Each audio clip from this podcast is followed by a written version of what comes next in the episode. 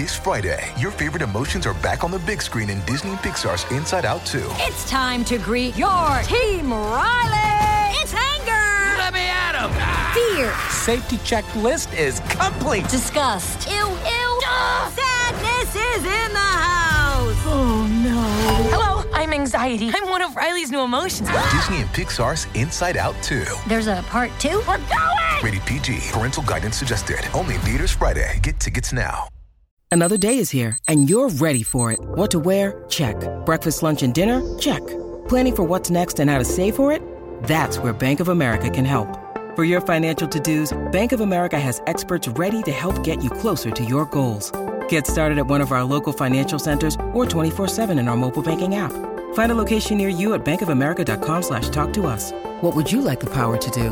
Mobile banking requires downloading the app and is only available for select devices. Message and data rates may apply. Bank of America N A, member F D I C.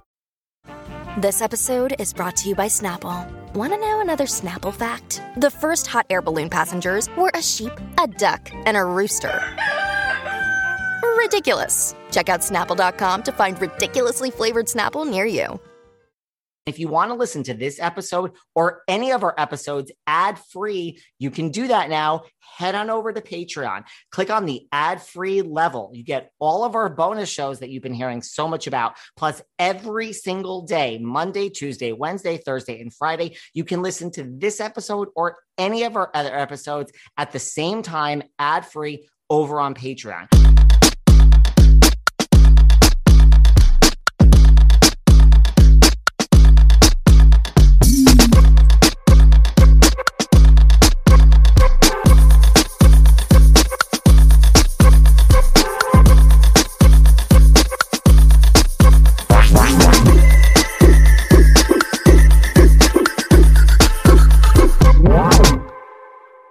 Hey everyone, this is David. Let's get right into it today. Welcome back behind the velvet rope because we are joined by the one, the only Mister Ashley Parker Angel.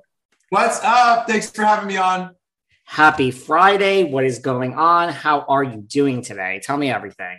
Terrific. I just got back from the gym. I'm feeling good. I got a cup of coffee here, which I live off of. Are you a coffee drinker?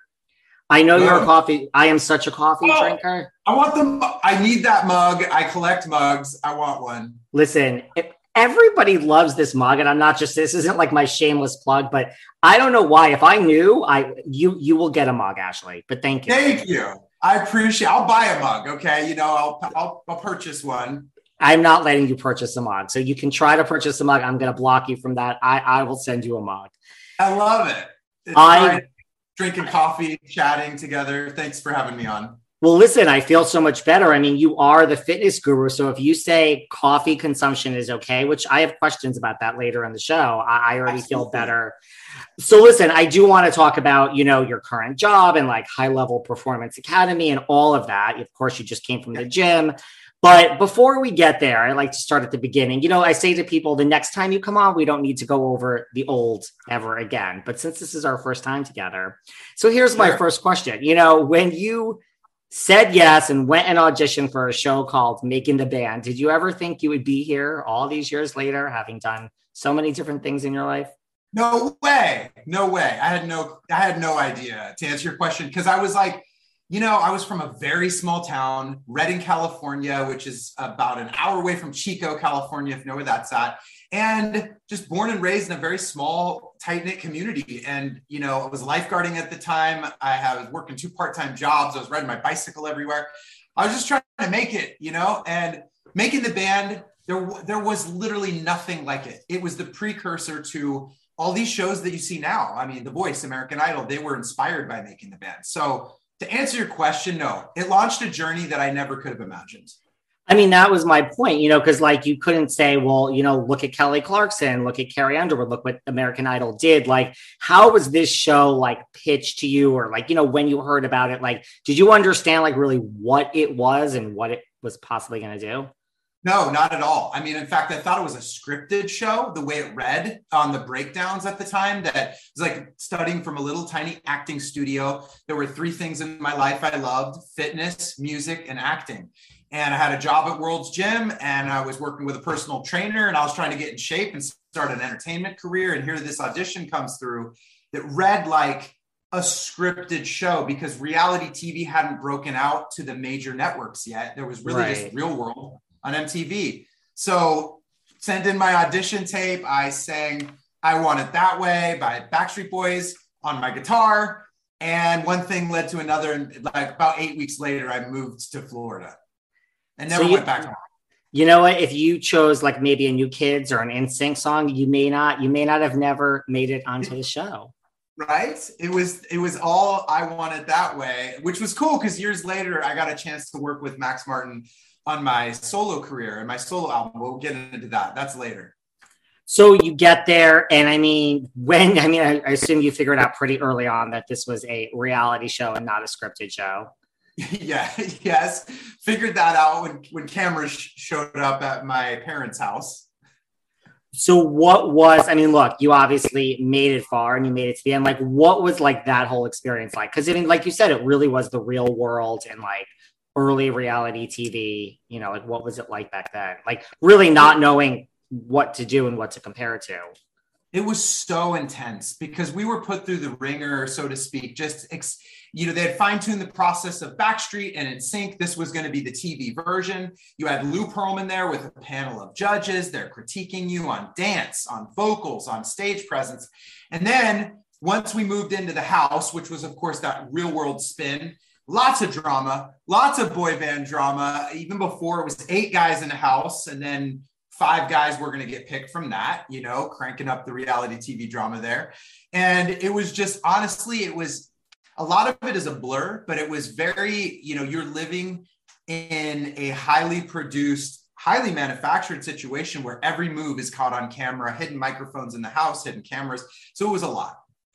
And like a lot of it is just a blur, which I mean, is, is totally understandable. It's, I mean, you know, I have like very specific memories. And the thing is like, I can jog my memory by just going back and watching three seasons of Making the Band.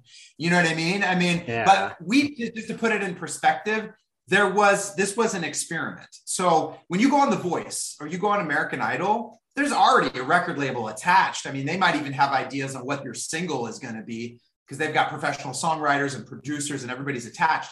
We had a whole season on Making the Band. We didn't even have a record deal yet. It wasn't until the end of it, it aired, and it was on like the twentieth episode. And then Clive Davis um, signed us. But, you know, I was, I feel like I spent a lot of that time always really thinking about the next thing. Um, I feel like I've had a lot of, you know, it, it, entertainment careers move quickly. And I knew that when it happened. And as soon as I got, it was a lot of uncertainty, even when we were in it, about would this work? Because Uh, Backstreet and N Sync were these superstar boy bands. And there was a question was like, this is towards the end of boy bands. Is this even going to, sp- maybe it'll be a great T V show, but maybe it won't be a successful music group. Um, there was just a lot of uncertainty about it. And so I spent a lot of that time getting a Hollywood agent, um, trying to hone my craft as a songwriter, making inroads with producers and, and, and building my network because it didn't feel like a sure shot. There was a lot of questions about it. And that was all like while you were still on the show. It wasn't like, wait, there's Justin Timberlake and like, oh my God, I'm still on this show. It's week, whatever. Holy shit, life is going to change. It was like, okay, this could change my life, but I may, it may not. This could change, but this also might not work. And there was, again, there was no record deal. We were trying to get a record deal while the T V show was on the air. It was on A B C network. Here's this Making the Band show that comes out and people are watching it. We didn't even have a record deal. We didn't even have a single yet. It was, it was a very much an experiment. And I think for that reason, I, again, I was always trying to think about like, what's the next thing? And I think in, if you're smart about your entertainment career, you're always trying to think about like, how, you know, what is that next step in my entertainment career? How do I use this to keep going? I would agree with that too. My advice to anyone is never rest on your laurels. And that's no. just how this business works. No, so, it's right? right. And can I share with you one of the best pieces of advice? Yeah, absolutely. Because it works for entertainment careers, but it also works for any careers that you always want to uh, interview or audition. We'll call it interview. You always have an interview for the next job while you have your current job.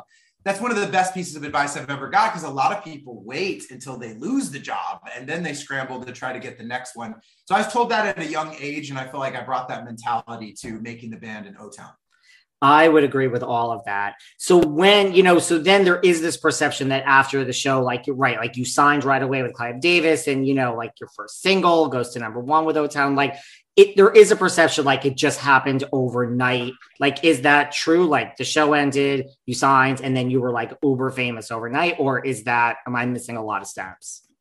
No, it happened in about twenty-two episodes of Making the Band airing on A B C. And by the end of it, we had gotten this unbelievable legend in music, Clive Davis. He had just started J Records, and it was uh, Alicia Keys, O-Town, and Maroon five. And those were the three bands that he signed when he started this new label. And all of a sudden, yeah, we went from Liquid Dreams to then, you know, All or Nothing, which I got up on the wall here. It's a number one single. And all of a sudden, you know, I do think because we had the T V show, it really separated us from the pack. You know, it was very much this new, this new emerging world of reality T V drama that had not really been a network. It's crazy to think about it now because reality T V is just everywhere.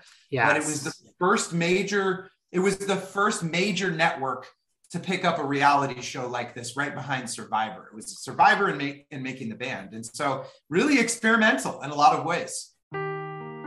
Seeking the truth never gets old. Introducing June's Journey, the free-to-play mobile game that will immerse you in a thrilling murder mystery.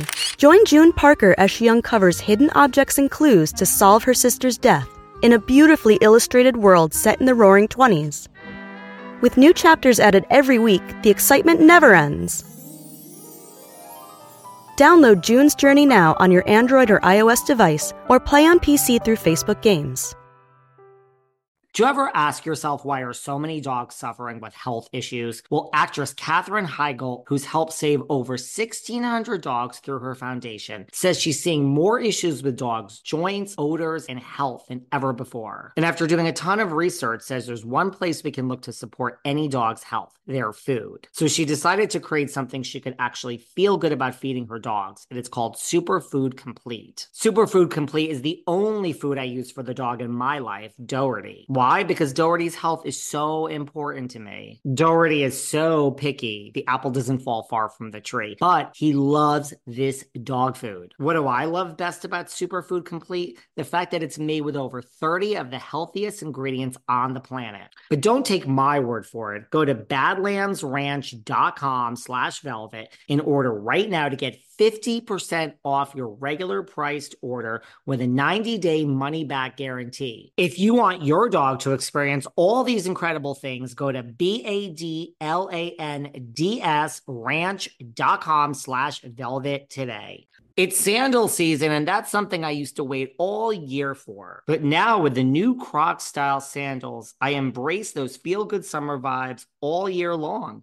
And you can too. I love Crocs' new getaway sandals. With their new feel-free technology, they're so light and soft, it feels like you don't have shoes on at all. It's like walking on clouds. They're Brooklyn sandals. They're so stylish and sophisticated. They have a classic style and a modern simplicity. And let's not forget their new Miami sandals. They're an elevated silhouette, and they have a slight lift, which I love. So thanks to Crocs, these aren't just sandals for a single season. You can wear them year-round. And that's what I love best about Crocs, because being this comfortable transcends a single season or a single vacation or even a single moment. It's a mindset. Thank you, Crocs. And right now you get twenty percent off your next purchase at crocs dot com. Just use the code sandals twenty at checkout. That's sandals twenty at crocs dot com for twenty percent off your purchase. You know, everyone always asks me, like, how I deal with the internet trolls, like all the listeners who have something to say about the housewives and leave negative comments all day on Instagram. Listen, I have to tell you, I'm really serious when I say that the comments don't bother me at all. And the only reason why is because I've worked on my mental health. I mean, mental and physical health, there's really nothing more important, because when you work on yourself and you have that clear mind, nothing can bother you. You're comfortable. You're happy inside. And the long-term effects of therapy and working on your mental health really can help strengthen your relationships and give you a more positive outlook on life. And for my mental health, I've turned to Talkspace because, listen, first of all, it's a fraction of the cost of in-person therapy. But really, I love that I can reach out to my therapist and get my therapy and work on myself from anywhere in the world. You don't have to wait for an appointment or go into an office. and their licensed therapists are trained to handle just a variety of specialties. As a listener of this podcast, you'll get one hundred dollars off your first month with Talkspace. To match with a licensed therapist today, go to Talkspace dot com. Make sure to use code VELVET to get one hundred dollars off your first month. That's VELVET and Talkspace dot com. What was it like, like when you did then like break out and it was like, you know, as the show was airing and it was like Uber fame, you know, I've talked to a lot of people that have a lot of different re- relations to fame, you know, like right away. Some people are like, it's amazing. Like why the hell? And other people have lots of other things to say about it. Yeah, it's, that's a great question. And you know who explains this really well uh, is Russell Brand. And he talks about how when you become famous, you actually split into two different versions of yourself. And this is true. You know, you are now a, this entity that's out in the world. It's this persona you have. It's actually separate from who you are as a person, because then you have your, you're just yourself, your normal self, who you've always been. And it, it is weird. It's like this, it's like this personality split occurs. Um, and it is a lot of pressure because once you, especially I was young, I was just turning eighteen. When you achieve success and fame at that age, you know, what they don't tell you is once you become that successful and famous, you're always going to compare yourself to that. And you're going to feel a pressure to keep it going. Now that you're that successful, you're going to want to continue being that successful. And that's why I think you see, and I've experienced with a lot of very close friends, you see a lot of fame can cause a lot of depression and anxiety and a lot of substance abuse issues and all kinds of psychological issues that people have to work through because there is this darker underbelly to dealing with fame. Yes, I, I agree with all of that. And it's especially when you have it at a young age and then you're chasing something. So yeah. like, did you, like you said, like, you know, your first single goes to number one. Like, did you appreciate not even the fame, but just like, you know, you, t- you say like, look at what we have on the wall here. Like, did you appreciate like, look, some people work their whole lives for that level of success. Like you were eighteen. Like, I don't think I knew anything at eighteen. Like, did you appreciate it? Like, oh my God. Or was it just like, this is cool? No, I loved it. I absolutely was just like, I, I couldn't believe sort of that it had happened the way it did and as fast as it did. Um, just growing up in a completely, I was completely so far away from the entertainment industry in Hollywood where I grew up and the type of family I grew up in, you know, come from just a real salt of the earth background that to be in, you know, to be in Hollywood and have a Hollywood agent now and I'm going on movie auditions and my very first movie audition I booked and they offered me the role. And Clive Davis was like, you can't take time off to do a movie. You're in O-Town and I'm getting all these opportunities. And it's like, what is happening to my life? Like it was almost, it was surreal. It, surreal is the perfect word to s- describe what it was. It was like living through a dream in a way. And did you go down to, like you say, it is like two split personalities, like what you put out to the world and yourself. And then like, I think a lot of the substance abuse in a sense comes from like, you lose yourself, right? Like you don't know who you are and, and you're chasing, like, did you go? And I think you also believe the hype. So I guess this is like a multifaceted question. Like, you know, did you believe the hype? Like, did you lose yourself of like, you know, you had a million people screaming at you, winning all these awards. Like it's, it's like, it's okay if your ego got involved, Ashley. Yeah, no, it's true. And, and I'll be totally real with you. When O-Town disbanded, you know, O-Town broke up and right. I I had pivoted very quickly into a solo record deal on Universal. And Larry Rudolph, who's Britney Spears' manager, um, he signed me. Now I've got Britney Spears' manager. I've got this new record deal. And then M T V found out about it and they pitched me a new reality show because Making the Band was the N sync Backstreet Boys T V version and Justin was going solo. So let's follow a guy going solo now. And I wasn't sure I wanted to do another reality T V show, but I decided to because it was incredible exposure. And then that was a hard, that was very hard trying to break out of O-Town. It was very important for me to be taken seriously outside of the group.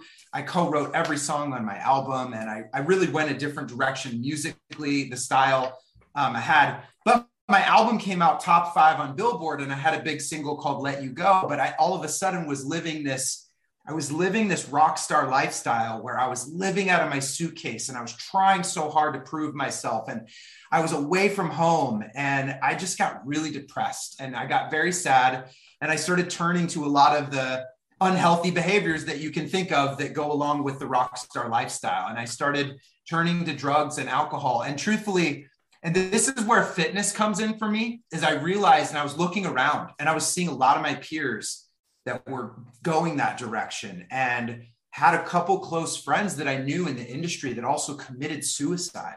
Um, famous Jet Jackson from Disney Channel was one of them. And, you know, you see sometimes this fame happens at a young age and you're getting this validation from the world. And then all of a sudden the plug gets pulled on that, and it makes people, it makes people go crazy. And I started realizing that I, I was chasing something that was, um, in a lot of ways, was, was turning to unhealthy behaviors for me. And I decided, because I had this fitness background, I kind of lost it at that time. I decided to go, I chose health, I chose fitness, I got cleaned up, and I went full force into my fitness journey. And I think a lot of people don't know that about me. That's why I'm so addicted to fitness, is it, it I feel so good living this healthy lifestyle. For me, it's mental and it's emotional. It's not just a physical look. Um, that's a secondary benefit, in my opinion. The primary benefit to exercise is your mental and emotional peak state. And people don't realize that about, about exercise. So many people think it's just about six pack abs. Do you know what I mean? Yes. Yes. To all of that. I agree with all of that. No, it's true. I mean, I, we're going to get into it all, but I agree. I mean, when I skip the gym for whatever reason, it's like, I tell people, I'm like, this is so mental. Like I, I always say, like, I, I don't know what I would be if I didn't go to the gym in the morning. Like I would, the rage that I would have in my life. And I'm yes. like a nice, happy person. I just, it's like, it's my therapy. It's like, oof, it's like, it's amazing. It is. You are right? speaking my language. You are speaking my language, David. It's like, it, it exercises therapy, and exercise is medicinal, and, and people don't, that's why doctors are prescribing it in place of antidepressants, because exercise behaves in the brain like a drug. It most closely resembles an antidepressant. And so you're right. You get a twelve hour mood boost from each exercise session. That's why people get addicted, more so to the feeling of it. I always tell people the physical benefits will come. You'll, you'll get in shape, you'll lose weight, you'll look awesome. But when you feed, when you really talk to someone deep into fitness, you start realizing this is about your mental state, your emotional state. The fitness journey goes far beyond the physical body. Okay. I, I agree with that. And I have some things to say about that in a second too. Well, I would also think, like, with your fitness, like, to all those points, like, for you, you know, it probably is also like you can control it, right? Like, this is a career, like entertainment business, like this road you say you were going down, you realize, like, I'm going down this wrong road, and this business, you have no control over it. Like, to your point, interview for the next job, because when fame is pulled away from you, it's, it's gone, right? Like, you have no say over it. It's here and it's gone. And I would imagine with fitness, I mean, you control your own destiny. That's absolutely true. And there's few things in life that we have control of, really. And, yeah. and if you think about it, it's actually kind of amazing that fitness is not one of those things. You get out of it exactly what you put into it. And it's a guarantee that you'll get in direct proportion what you put into it, you'll get back out of it. There's not a lot of things in life like that. There's not a lot of things in life like that. What was working with Clive Davis like? I mean, and like growing up, who did you look up to in music? You know, that was, that was also a surreal moment in time, because we're, we're being, you know, we're on a private jet being taken to his mansion out in Westchester, and we're doing a private showcase for him and his unbelievable estate, with a private movie theater, and we're, and he's talking about maybe signing us. And he, you know, we had, you know, Simon Cowell was in a lot of those original meetings and took the idea of Making the Band, and then went and did Pop Idol in the U K. And then of course, American Idol here, but it was also, you know, his, his background launching the artists that he has, Whitney Houston, Janis Joplin. I mean, the, it's a deep, it's a, it's a, it's a deep roster of people that he's launched. So yeah. you sort of feel you're, you're in the presence of a legend. Do you remember Tuesday, September twentieth, twenty sixteen? Because we do. Because it's the day This Is Us premiered after more than seventy million of you watched our trailer and made our show go viral. I'm Mandy Moore. I am Chris Sullivan. And I am Sterling Brown. We are your hosts of That Was Us, a rewatch podcast starting May fourteenth. Listen to our episodes wherever you get your podcasts, and you'll be able to watch our episodes on the That Was Us YouTube channel. Ryan Reynolds here from Mint Mobile. With the price of just about everything going up during inflation, we thought we'd bring our prices down. So to help us, we brought in a reverse auctioneer, which is apparently a thing. Mint Mobile Unlimited Premium Wireless. How to get thirty, thirty, how to get thirty, how to get twenty, twenty, twenty, how to get twenty, twenty, how to get fifteen, fifteen, fifteen, fifteen, just fifteen bucks a month? Sold! Give it a try at mintmobile.com slash switch. forty-five dollars up front for three months plus taxes and fees. Promo rate for new customers for limited time. Unlimited more than forty gigabytes per month. Slows full terms at mint mobile dot com. Oh my God, I have to tell you guys, The Envelope is back with more podcast episodes from the L A Times.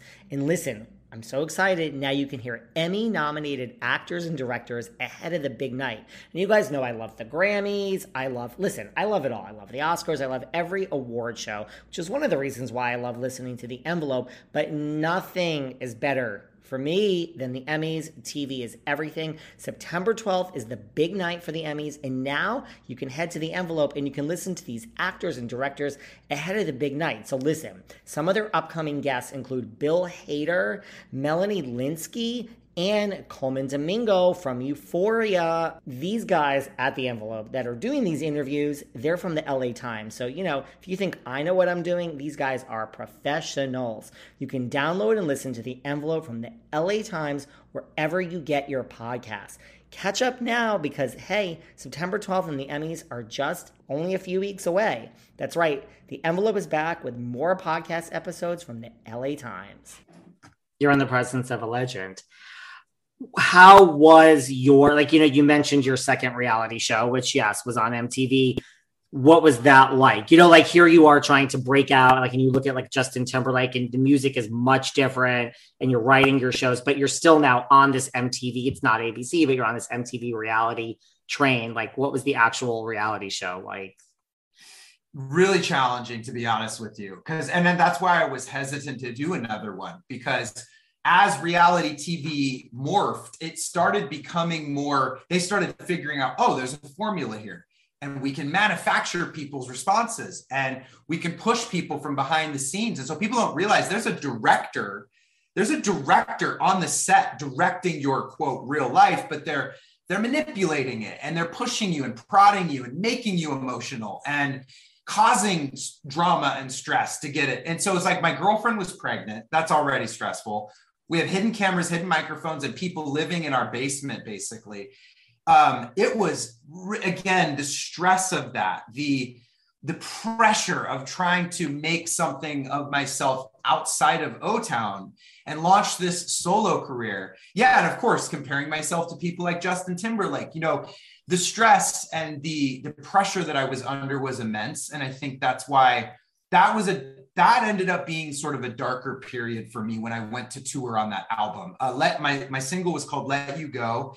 It was the, one of the fastest charting singles of that year. It exploded. And now I'm out on tour again. And, you know, that's again, that's where I hit a wall. And I realized I started turning to really unhealthy behaviors and looked at myself in the mirror. And I was like, if I don't make a change, I'm going to join the twenty-seven club. I'm going to die as this young performer like many have.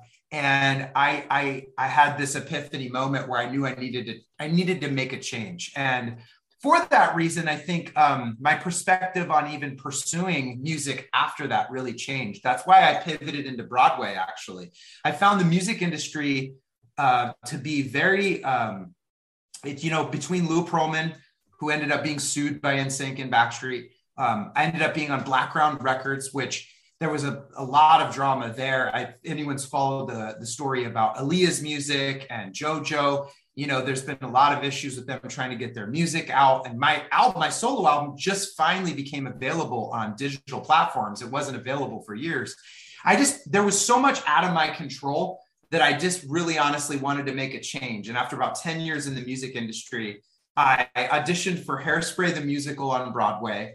And what was a, what was going to be a short twelve week contract um, really turned into me being re-signed five separate times. And I played that role for almost two years. And, you know, it was like, I see some people like that chase, like basically you're competing with everyone in this industry. And if you have success, you can fall into this trap of just trying to squeeze every single drop out of it. And for me, I just said, I'm just going to go a different direction completely. And that's what Hairspray on Broadway was for me. Well, I live in New York, so yes, I'm all about the Broadway. And I mean, I was going to say, right, it was supposed to be a very short gig and it lasted for, was there like, right, like Ron Perlman, like I'm sure that wasn't, you know, a fun experience. Like, was there one thing, like you say, that really was the final straw of like looking in the mirror and saying like, I am doing all these bad habits and this business is like a tough business. And right, like people try to, just like you want to leave the party before the party leaves you, right? Yeah, it was, it was, it was actually, uh, my album was called Soundtrack to Your Life. Mm-hmm. And um, the single was called Let You Go. And we had about five songs on that album. I worked with Max Martin, who of course is, is, is not a lot of people know. Max Martin is the most decorated songwriter behind John Lennon and Paul McCartney. He wrote all of Backstreet Boys hits, all of Britney mm-hmm. Spears, so many NSYNC hits. And now today he's doing The Weeknd, and he's, he's the most, I mean, he's phenomenal. He's like our generation's like Beethoven in pop music. And he, we had a single that I called I'm Better, and the label did not want to release it. And we were fighting with the label over what, you know, what to release next as the single. And they wanted to go with a really slow ballad. And I wanted, and Larry Rudolph, my manager at the time, we both agreed it should be this song called I'm Better. And we were fighting with the label. And again, you just get in these situations where you realize you don't have control. You put three or four years of your life into an album. And when it comes time to pick the singles, even you're the singer, you're the face, you're the brand, but you have no control over it. And personally, I feel a lot of very bad decisions were being made marketing wise. And it was really tra- a travesty. I mean, it was so close to that album. I poured my heart and soul into it. And to, to not have any control or to not have any say. And I wasn't really treated that well after that. Um, and, and it made me feel like the music industry is full of a lot of sharky people, uh, to be honest, completely honest with you. Between yeah. Lou Pearlman, dude, Lou Pearlman died in jail. I mean, he was, he was a con man and a criminal. And that was my first experience with O-Town. And now I'm on the, sec- on the second uh, chapter of my solo career, realizing I have no control over this, even though I've poured three, four years of my life into it. And that's why I was just like, I'm done. I'm I'm done with the music industry. I'm I've had ten years of it. I want to explore.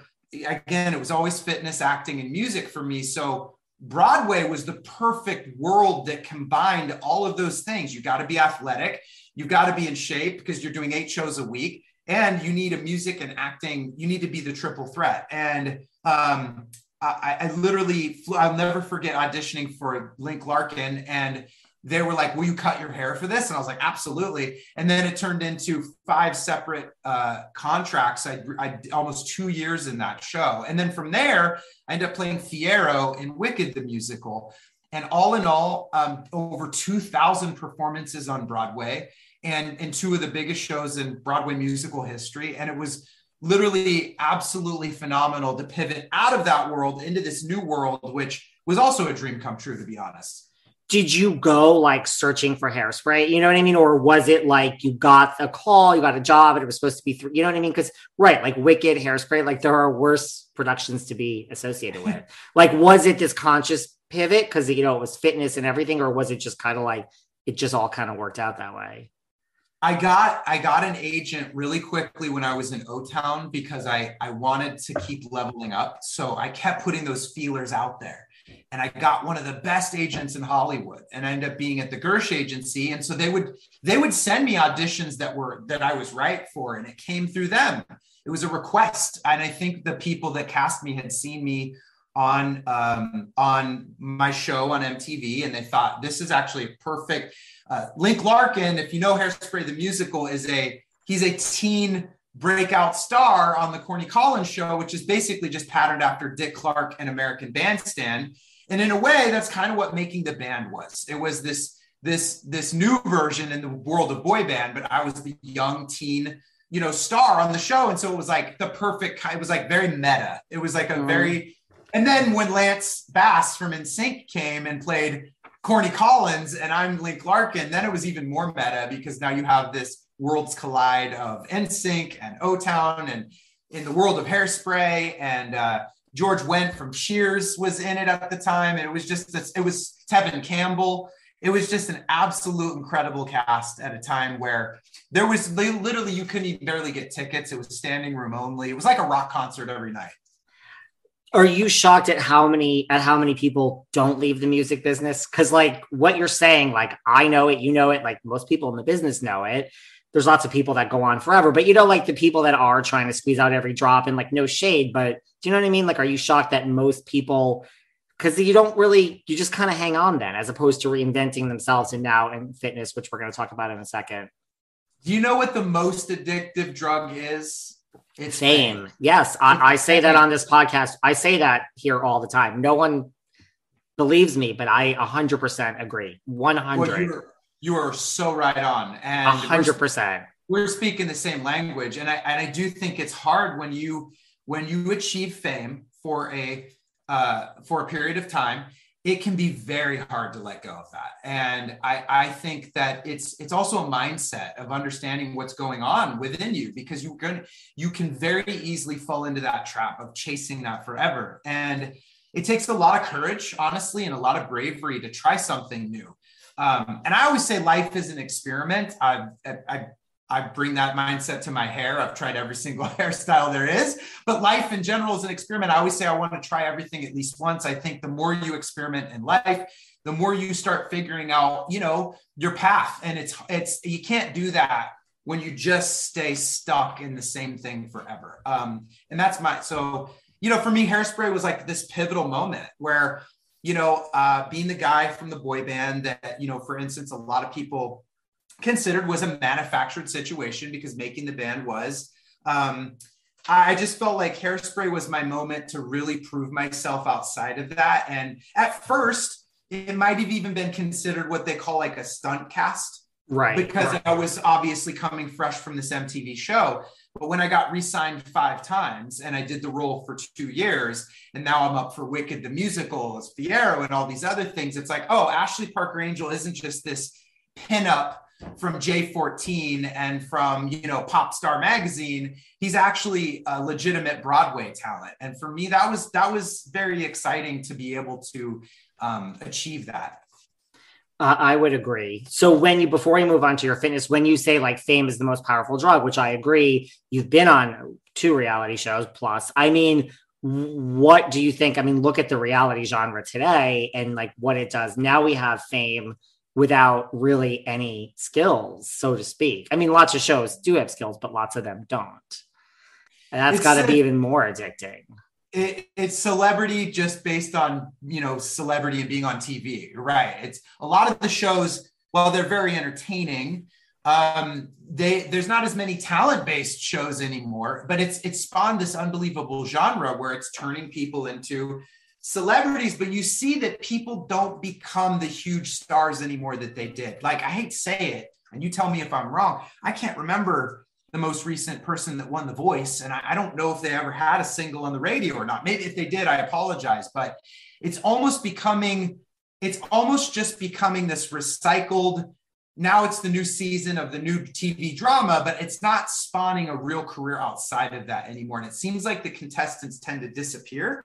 I don't know if I don't know if you feel that way or not, but American Idol year after year, as it went on, you start kind of like you're you're sort of you're, you feel like these people are a little bit more pawns than they ever were before, where we're going to use you for the season and then we'll be on to the next season and you'll kind of be forgotten about pretty quickly is how it feels. I say that on here all the time too. I mean, we know Carrie Underwood, you know, I'm a Broadway person. Right. And my friend Constantine Maroulis, you know, we know, him, right? I love Constantine. He's great. He's a very good friend of mine. Right. So we know Kelly Clarkson, but yes, I mean, I couldn't name you, and this is my business. I couldn't name you an American Idol or a Voice winner from the past. I don't even know. I would even say maybe ten years if you paid me millions of dollars. So that's, there you go. That's, That's what I mean. And it's like, and and I was just actually, I just saw Constantine at Ryan Cabrera's wedding. We caught up. We we have a lot in common because of Broadway and being out, me living out in New York through the years. But that's, see, that's the time in which I remember watching American Idol and being like, this is so, you know, and as it went on and on and on, it felt like they were disposable. And so I think we're kind of reaching that point now where it does feel like it is, it, it is, it's disposable. I think so. So how did you go from Broadway to saying like, you know, you were always into fitness, like, okay, this is going to be my full-time career? Well, that pivot happened out of my solo career, but then into Hairspray, I realized that like I had to take care of myself like a peak performance athlete, because I'll tell you, having been a touring recording artist, a pop star from a boy band, and then doing more of a pop rock thing as the front man of a band with my solo career, my hardest gig ever was Broadway, because you do eight shows a week. There is a pressure to be, quite honestly, there's a pressure to be perfect. I mean, they're looking for flawless. I mean, you have, uh, when you're on Broadway, the pressure is this will be a Broadway level performance, eight shows a week. You start doing that for a year or longer, and you have to take care of yourself. And so um, through the years, I'd worked with a lot of different coaches in nutrition and fitness, but also peak performance coaches and like vocal coaching and acting. And there were a lot of common threads in all of that. And I just started really leveling up in my own mindset about what peak performance uh, looked like.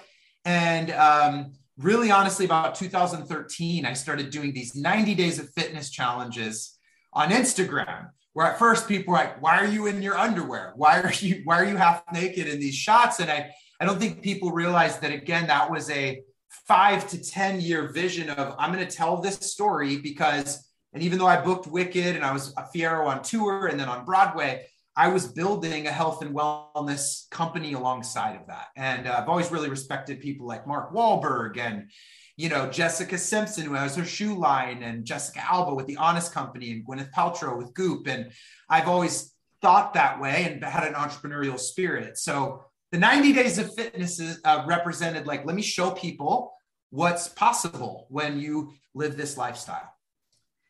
And what do people, I mean, besides not hiring you up until this interview, of course, like what do people do wrong the most? Like when someone comes to you, I mean, I've looked at your website, I see the before and after pictures, they speak for themselves. So like your people that work with you are in good shape. Like what yeah. do people do wrong in the just fitness day to day? You know, it's, it's, I just saw like a recent study that by like t- the year twenty thirty, they're predicting that half the population will be considered obese. And I think one of the biggest issues is food. Uh, the, cur- the commercial food market has so much crap in it, and the processed foods that people think they, it, it looks healthy. They're tricking you in the marketing, you know, and you buy these things and you eat them out of bags and boxes, and people, it sounds simple, but people literally just don't know how to eat healthy anymore. And I've helped people who are injured, who can only walk, just clean up their diet and, for instance, lose thirty pounds in twelve weeks. Um, the power of nutrition is so strong. And it sounds simple, sounds basic. It sounds like people would know how to do it, but there's a lot of tricky marketing out there that makes people feel like what they're eating and what they're buying is healthy when it's actually not. And what about the people? I mean, is that, well, so eat this. What about, you know, day two, you're not there at eight a.m. and someone's like, I just want this donut or muffin or whatever it is. Like, you can work that in and see, I, my whole approach is you don't have to be extreme, just consistent. It's surprising that like about something like seventy-five percent of the people in the United States don't exercise at all. So, you know, when you move your body, instead of the word exercise, I like the word movement. When you get movement in, you can still work in a donut here or there. I have cheat meals. Sometimes I have a cheat day, but I get active. And so I burn it off. And that's kind of where it's amazing that from, you know, it's getting people motivated and staying accountable to actually work out. And so I started taking on one-on-one clients after my last Broadway show. And I decided this is the direction I'm going. And that was in twenty nineteen. And I started um, promoting myself. And all of a sudden I had a thousand people on this wait list. And I was like, whoa, there's a real demand for this.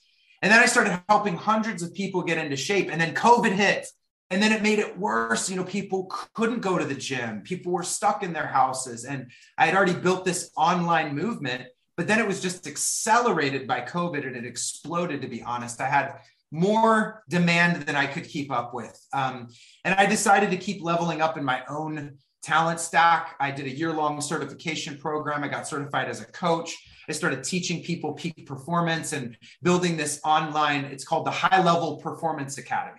And now I've had hundreds of people come through. I've helped people lose one hundred pounds plus. And it's just, um, it's been a calling for me for a long time. And I think the reason why I decided to like go full time with it was because I didn't want people to think that this was just something I was lending my name to, you know, like this is, oh, now he's got a fitness app, which I do, but this has been a twenty-five year fitness journey that I've been on. And I've been a full-time health and wellness coach now for, for four years. So it's, it's been an incredible part of my life, and the feedback I get from people, like, you changed my life. I feel like I'm making a real impact in the world.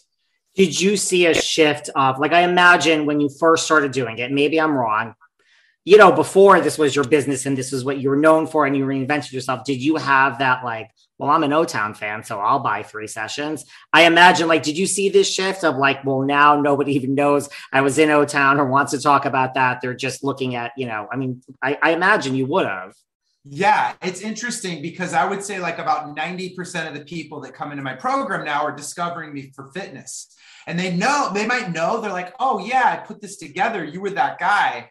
But only about ten percent of the people in the group, I would say, were actually, like, maybe fans back in the day. But by the way, I love that too, because you never know, you know, how you'll cross paths with people. So even the people that did follow my career, like, I've actually been coaching people longer than I was actually in O-Town.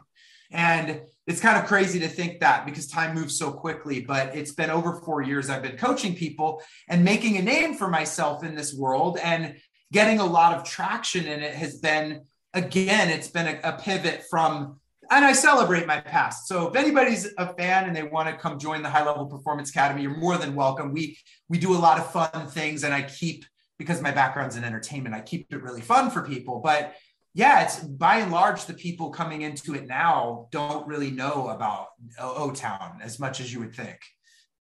I love it. How was Ryan Cabrera's wedding? I know the members of O-Town were there. You guys reunited, and any any fun, exciting stuff? I have not talked to Constantine yet, so I don't know anything that happened. I said I literally sat like two seats away from Constantine, and we were just so catching funny. up. Yeah, just catching up about everything. And, you know, it was it was a lot of fun. I, I don't get a chance to keep in touch with the O-Town guys as much because my life's gone in a different direction. Um, there's also been a bit of... Uh, There's also been a bit of difficulty, I'll say, between me and, and one member of the band that was formerly my best friend in the band. And that's been tough to navigate because it was a personal connection that I felt I lost when I moved, when I moved on and my career went a different direction. Um, and I, I get it. I think when you're in a band, there's always going to be some friendly competition with each other. I always wanted to keep it, emphasis on the word friendly, friendly competition. But um, this was the first time I had a chance to be with four guys. Dan wasn't there, but was with the four of us. And it felt like we could just enjoy each other's company and reminisce and pick, you sort of pick up right where you left off. Totally. And I know you said, like, look, this is your new career. I know you said, like, they're playing a show near where you live in Vegas, and you'll be hanging out backstage. And I know, you know, look, they reunited in two thousand thirteen. You decided not to, which is great. Like, what do you think when you hear of, like, people like we mentioned, like a Justin Timberlake, who says, like, I like you're you're at least now saying, like, maybe one day, and that's okay. This is your new job. But, like, when, like, a Justin Timberlake says, like, it's never going to happen, guys. it's, For you know, insane. I, I, yeah, right. And I think, you know, they did that brief. They did a brief reunion performance, I think, on the V M As. It was just a short little thing.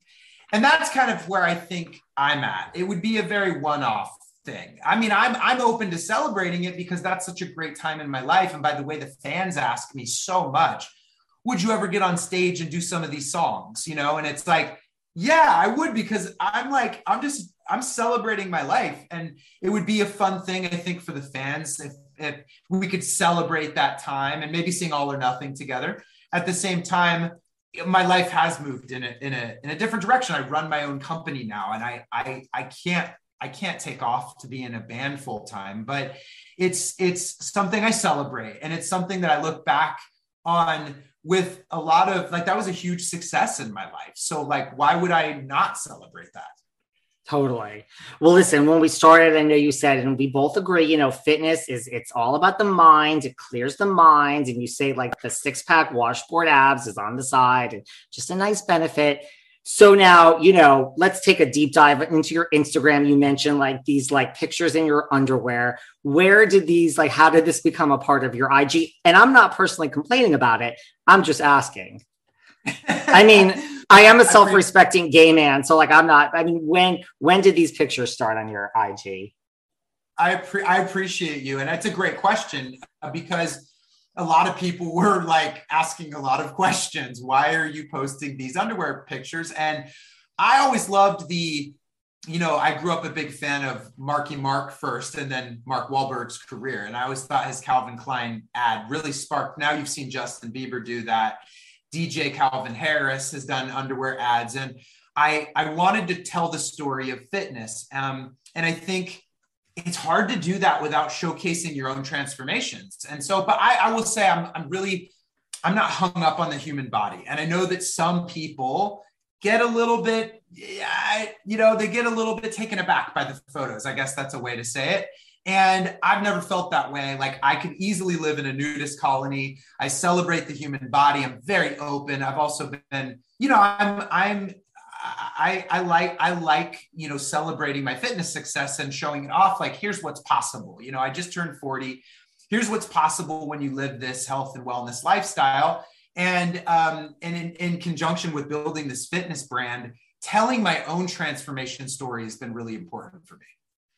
And makes- by the way, it'd be great, be great to book a Calvin Klein underwear ad. I'm just throwing that out there as a Calvin Klein people. If you're watching, I'm, I'm up for a, I'm up for a campaign. Just, just putting that out there. I'm not so sure that that's so impossible. I mean, like, for anyone who's listening, who hasn't seen your I G, take a deep dive. And I'm not so, listen, let me tell you who's listening to this podcast now. We have one straight man probably in the middle of somewhere in the country, and we have ninety-nine percent women, and we have about the other percent gay men. So for the one straight man out there listening, we love you, and all the others are probably going to go look at your Instagram right now. During well, this I love interview.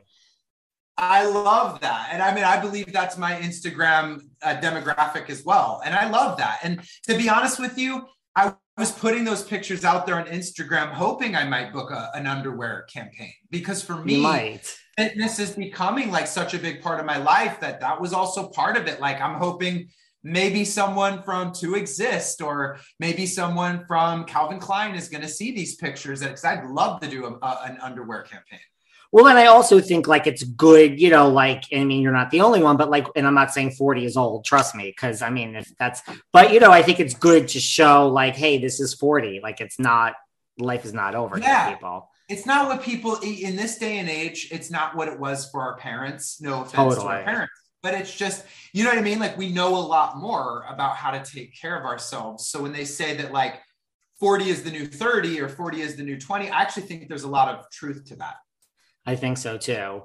What about, you know, because there's these pictures of you in your underwear, when, like, you know, if you Google your name, there's lots of things, Broadway, O-Town, fitness, but then, you know, there is a lot of this, like, Ashley Parker, Parker Angel, is he gay? Gay, gay. Like, there's all these gay rumors out there. What do you think about when you see things like that? Which I imagine is because of you, you know, having a good body and being in shape and being into fitness. I I understand the question so much, because my background is, look, I'm, I came from a, a boy band, right? I'm in music, I'm in dancing, and, and I'm in Broadway. And so I, I actually really, to be honest, I love, I love the community that supports me, all the communities that support me. And I think also too, I think this generation, I think we're moving to a place where we're not labeling things as much. If that makes sense, you know, I think sometimes the labeling is actually what's what causes what causes division among people. So I don't like to put labels on things. I've never liked to put myself in any box personally. That makes a lot of sense. What about, you know, when I tell people, you know, who I'm interviewing for the week, when it came to you, the number one thing that people wanted to know is, you know, would you ever do, you know, maybe an OnlyFans account? I get I, I if I showed you my D Ms right now, I don't have my phone near me, I would literally pull it up and show you. That's like the number one question I get. Um, and again, like I actually, it's interesting because there seems to be, and you tell me your opinion on this, there seems to be more mainstream people going to OnlyFans because I, I think, again, I think the walls are kind of coming down a little bit. And you've seen leaked You've seen leaked photos of Justin Bieber, and you've seen, remember the leaked photo of Orlando Bloom with yeah. Katy Perry? I mean, he's fully out there. And at this point, you could just Google these pictures. And it's like, I, I've, I've really always been very open-minded, maybe a bit of an ex, uh, exhibitionist. I, I like, again, I like the human body and I celebrate it. So I'm not saying that it's definitely going to happen. Um, I'm not saying it's, I'm not saying it's going to happen, but I'm not going to say it's not going to happen. And when you get D Ms, this is like one of the main things. See, I mean, I, I thought my listeners and like my, my friends actually are the ones I'm like, wow, this is what you want me to ask. That's like the number one thing you get asked in your D Ms. Uh, It is. And I'll, it's, it's not, not going to happen. If that, it's not, not going to happen. And I'll let people take from that what they will. I like it. Well, you know, like you say, like, I mean, maybe he's not the best example, but like Aaron Carter, if we're keeping it in like the, I mean, he has an yeah. OnlyFans, and you mean, you say you're an entrepreneur, you want maybe to exist, or Calvin Klein, like, I, I, I, I'm an entrepreneur too. And listen, when there's money on the table to be made, I'm just saying, I would think if my crystal ball were working, your OnlyFans might be a successful, lucrative business opportunity. Well, thank you. And I actually think if I did it, it could be sort of bent towards uh, emphasis on physique and also fitness, you know, because like the E S P N body issue is a great, each year it comes out and you have the, the world's biggest athletes, and they're all nude, they're all naked. It's all very OnlyFans, actually. Uh, when you put the filter on it that it's the E S P N body issue, you look at it a different way, but it's OnlyFans style photos of the biggest Olympic athletes in the world. So I think if I did it, I could, I could have like even a fitness bent. I will tell you, I recently got robbed. My car was broken yeah. into. They stole my laptop, and I was, I take a lot of provocative photos, and I was very concerned that they would leak. So if anybody's listening to this, I will pay you good money. If you have my laptop, I need it back. There were a lot of photos on there. I know that you recently got robbed. I saw that they broke into your car and they took, I knew they took your computer and had all your personal stuff and it wasn't backed up, but I didn't realize there were provocative photos. Would you like to elaborate at all about how provocative and what these entails? Well, it's, it was since, since you, since you bring it up, since we're on the topic of, uh, OnlyFans, there's there's been some outtakes that I've I've played around with, um, and again, I mean, it's like it's crazy because you see that like you see where you see where the mainstream is going, and and there's been some very big people now that have they haven't launched the OnlyFans, but they've purchased their profile, um, you know, some big some big celebrities, and so I think like I. I think there might be a, a, a, you know, there's, I take a lot of underwear photos. So there might be a couple tip slips in those. And there's definitely some pictures that I was nervous the outtakes would maybe leak out. And I'm like, well, damn, if they leak, then my OnlyFans is out there already. Shit. They got my laptop with all of my, all of my outtakes. Well, you know, do you have a possible date for this? It's not, not going to happen, I think is how you phrased it. Is there a date it's, for this? It's not not going to happen date. It's it's not it's not not going to happen. Um, and I would say in terms of a, a date, uh, you know, I've I've really focused on helping people like look and feel their best in clothes and without clothes. And so for me, I do feel it might be like a natural evolution for me. And I, I think in some ways, like you heard, I think there was there was one person that launched an OnlyFans, and then her agency like. Was it Bella Hadid, or she like, she got dropped by her agency and then they re-signed her again. And so I think I'm trying to just also be smart about like, where is, what would the, what would, what would the reaction be? Um, less, less that I care about being out there like that. Cause to be honest with you, I love it. Um, and I celebrate it, but it's also too, I do have an agency. I'm, I'm at Gersh. Like, I, I would wonder what would the reaction be? Like, what would people, would, would I get dropped from my agency? I don't know. I sort of feel again that society's moving the direction where that's not going to be as big of a deal. I'm predicting in the next two to three years, I think you're going to see mainstream celebrities going on OnlyFans. You do? I do. Yeah. I mean, there's already some big ones on there, but I it, think it's just going to keep going that direction personally. And I mean, if you think about it, I think it's already come like when OnlyFans first started, I was like, how is this even going to like exist? Like, you know, for like anyone mainstream, even like a little bit mainstream. And then little by little, you're like, holy shit, like people are actually on here that are well known. Like, like, yes, yes. And like, and, and some big models and some very big actors now. And I think there was another singer, there was a singer that just joined. Um, oh, and really? I think, uh, was it Mike? Was it Michael B. Jordan purchased oh. a? Yeah, purchased so. the profile on there. Yeah, so there's like it's you're gonna see it start trickling in. Do you have, I mean, even though fitness is your full-time gig and that keeps you busy, like, do you want to do more music? Do you want to do another Broadway show? I mean, both are very time-consuming.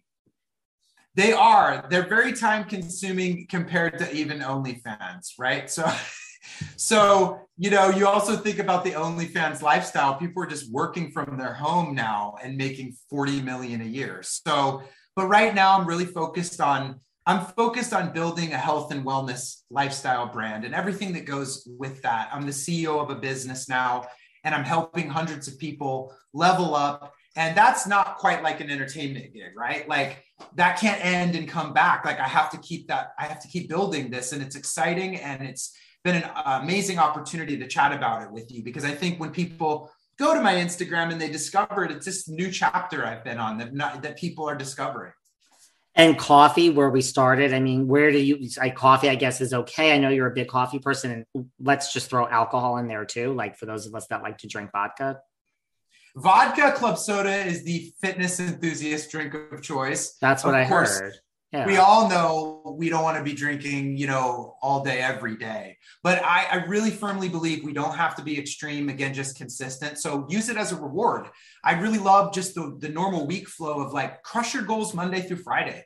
And when happy hour comes, have a cheat meal. And if that means a cheat drink, you know, we, we don't, we're, we're adults, you know, we can enjoy life. And I think when you earn it, when you actually earn those rewards, it's so much better. Um, to keep it a reward for a job well done. With coffee, I go black because it's the sugars and the creams Same here. that add the calories. And I, I, a lot of people are still are discovering Stevia more. Stevia is your best friend. They have it at Starbucks as well. Get three Stevia in a venti coffee with a splash of almond milk. Don't go sugar, because sugar's, of course, terrible for our bodies. Stevia is actually sweeter than sugar with no calories. It's also why I drink these. This is not an ad. I'm not. I'm not uh, getting anything for this. But I drink Zevia because it's they have every soda flavor you could imagine, and it's no calories, and it tastes just like mainstream soda now, but it's sweetened with stevia. So I tell people, stevia is your best friend if you have a sweet tooth. Interesting. Yeah, I mean, that's why I started drinking black coffee just right from the get-go, and why I drink like vodka in a martini glass. It's like you got to just do pure and pure if you're going to do either. Right? Cut the sugars. Yeah. It just comes down to cutting the sugars. It's if you can stop drinking your sugar, and whether that's an alcoholic drink or in your coffee or soda, you will instantly start to lean out and lose weight. Sugar is absolutely terrible for us. That's what I hear. Three very quick questions before we wrap up. Has anyone ever come up to you and just said, oh my God, I'm a huge O-Town fan? Like you said, you don't deny your past, where it's like, you know, a Jennifer Aniston or a Brett, like someone that we would never expect that you're like, you know, every word to every O-Town song. Like you're just, you know, you just wouldn't expect it.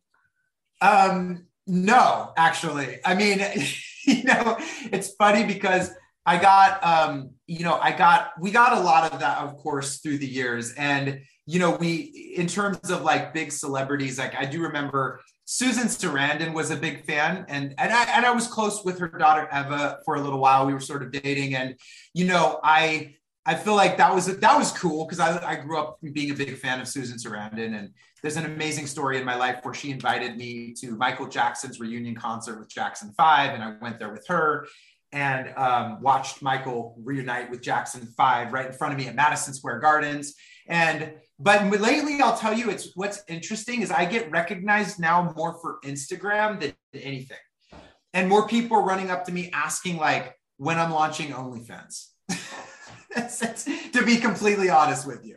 Well, that's good. It means like your reinvention into fitness and high level performance as a coach has really worked. Thank you. Anything interesting happened backstage with Michael Jackson? Like, did you interact? I mean, you were with Susan Sarandon. We didn't. I interacted with Macaulay Culkin, which was an interesting moment. And all the people were there that you would think of associated to Michael, Elizabeth Taylor, all of these people. Um, interacted that night, though, with uh, with with with the brothers. And that was pretty cool. So Jermaine Jackson, I spent a lot of time talking with him. And Jermaine is really interesting. I mean, they're all an interesting entertainment family. But I spent, we there was an after party, and I spent the whole night with Jermaine, and that was really cool. Any and what happened with Macaulay Culkin? Anything? Just hello, just, goodbye. Yeah, that was an awkward conversation for some reason. I don't know if I thought it was me, but then later I was like, no, that was him. I thought I was being awkward, but there was some, he was just very quiet. Um, there and maybe just the effects of fame and, and being talked to by people is just not a, you know, it, was a, it wasn't a great conversation as I remember it, but Jermaine and I really bonded about being in a boy band because Jackson five, of course, being the ultimate boy band. Um, and there was a lot in common there with what it was like to be in a boy band and Five Guys and all of that. And, you know, it's, it's, um, it's, it's, it's interesting. The, the, I could tell you a lot of stories about a lot of celebrities. Um, one of my favorite things was being with George Wendt, who was Norm on Cheers. And when he was in Hairspray, you know, we'd go to New York bars and grab a drink, and to be next to Norm from Cheers in a bar, it's like you are the big, he's the biggest celebrity in any bar you could ever imagine because Cheers takes place in a bar. And it was so fun to be with. We go out every night after the show. And if you go out with a cast member of Cheers to a bar, it is the best night of your life. Every time, everyone's buying you drinks and shots. And I've had some really interesting celebrity interactions through the years. They're like, he's literally treated like bigger than like a Beyonce or whoever, because he was on. Yes. Shows. Yes. It's like the president of the United States is there. Well, listen, the next time you come back, we can talk about fitness and all of your celebrity encounters too. But before we go, final question. If you have to choose Backstreet, N Sync, or New Kids, I have to ask. You know, man, that's a good question. So Backstreet, N Sync, New Kids. Woo! Oh, that's a tough choice. That's a tough choice. Well, I have, I got a chance to work with Max Martin on my solo career, and he wrote so many hits for Backstreet that I have to say after just seeing, I just was hanging out with Brian. I had him over to my house for dinner here in Vegas, him and his wife, very lovely. And we have a lot of connections because of Lou Pearlman and the boy band years. And I went and saw the Backstreet show in Vegas. It is just hit after hit after hit. It's like thirty-two tracks of just hit songs. Some of them you might have even forgotten about, but you find yourself singing along to them. So um, I love I love Backstreet. They were sort of the original to come back after New Kids.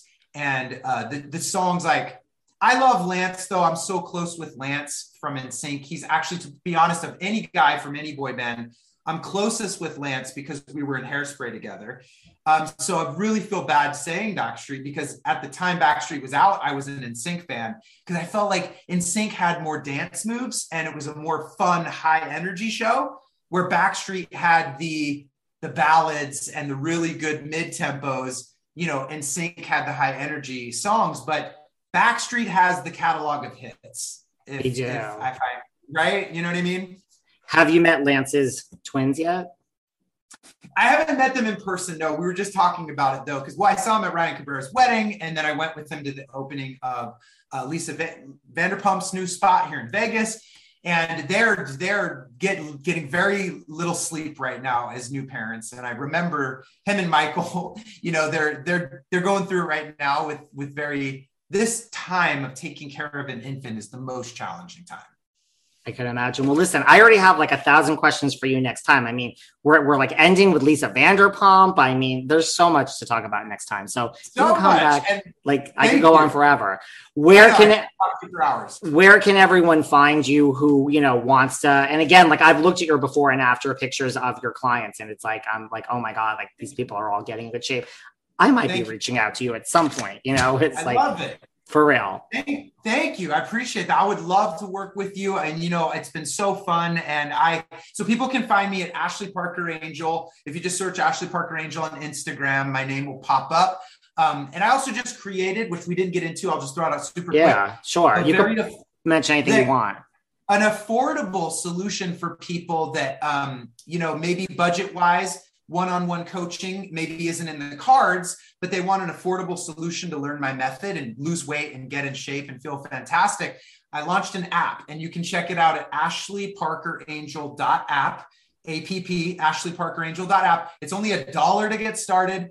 And then it's fourteen bucks a month. And I'm, I'm, I give you all my tips and tricks. It's not one-on-one coaching, but you can reach out to me and ask questions, and it'll get you started right away. And it's really affordable for people. You got nothing to lose. I saw that when I went to your link tree. I was like, wait, is this only a dollar? I was like, how, how does this work? I was like, huh. Yeah, it's only a dollar to start because, again, you know, people coming from different places, and I, I love helping people. And I just wanted to create an, a, a, an affordable solution for just even the average person. Because I talk to a lot of people and they think, I can't afford this. I can't afford to invest in myself with the coach. Well, now you can. It's a dollar to get started. Also, I mean, just right before we go, because I mean, you mentioned like the proof is in the pudding, like, and you are in great shape, which you are. Well, how do you feel about trainers? Like, you go to the gym, you see all these trainers, like when the trainers are not in shape, there's so many of them that are not in shape. You're speaking my language. It is so frustrating. It's really frustrating. Because I mean, I think in any type of coaching field, you want to choose a coach who has what you want. And there's so many people out there that are, quote, personal trainers that you're like, do you know what you're talking about? Because you don't seem to be living the lifestyle. And I think it's, I think authenticity and integrity is very important. So if you don't see someone like, like living that lifestyle, like eating, sleeping, breathing it, like, how are you going to teach people to do that? Yeah. And like, I guess in certain professions, it's different. Like, I know doctors make bad patients and blah, blah, but I never understand when I'm at the gym, and not one, not two, but like ninety-eight percent of these trainers at these major gyms, I'm like, none of them are in shape. I don't know. I mean, they're, they're in okay, normal shape, which yeah. is fine, but not when you're paying and making like a real commitment to this. You want like the ultimate. It, it, exactly. I never want to eat at a restaurant with a skinny chef. You know, it's like, I want, right. I wanted somebody who's experienced and knows what they're doing. And there's certain, again, with fitness, there's so many people out there. You go, like you said, to a gym and you check out the, the roster of talent, so to speak. And the trainers many times are very out of shape. Uh, the, you know what it is? It becomes sales for them. And a lot of them are a little bit of a slick car salesman vibe you get when you sit yeah. down at the desk and actually talk to them. They're trying to sell you on something. They're not actually living it. And Amazing. I think that's why my, I think I'll also too, just to add to that, that's why my Instagram is the way it is, because I felt like, are people going to take, as a pop star, as a Broadway star, will people take me seriously? That's why ten years ago, I started showing my own transformation and my own physique results, not just for some vanity reason, but because I also wanted to be authentic in this space and be taken credibly. And like you said, there's no better way to do that than to show that you are the proof in the pudding. That seems like that's, that's what I think. So yeah.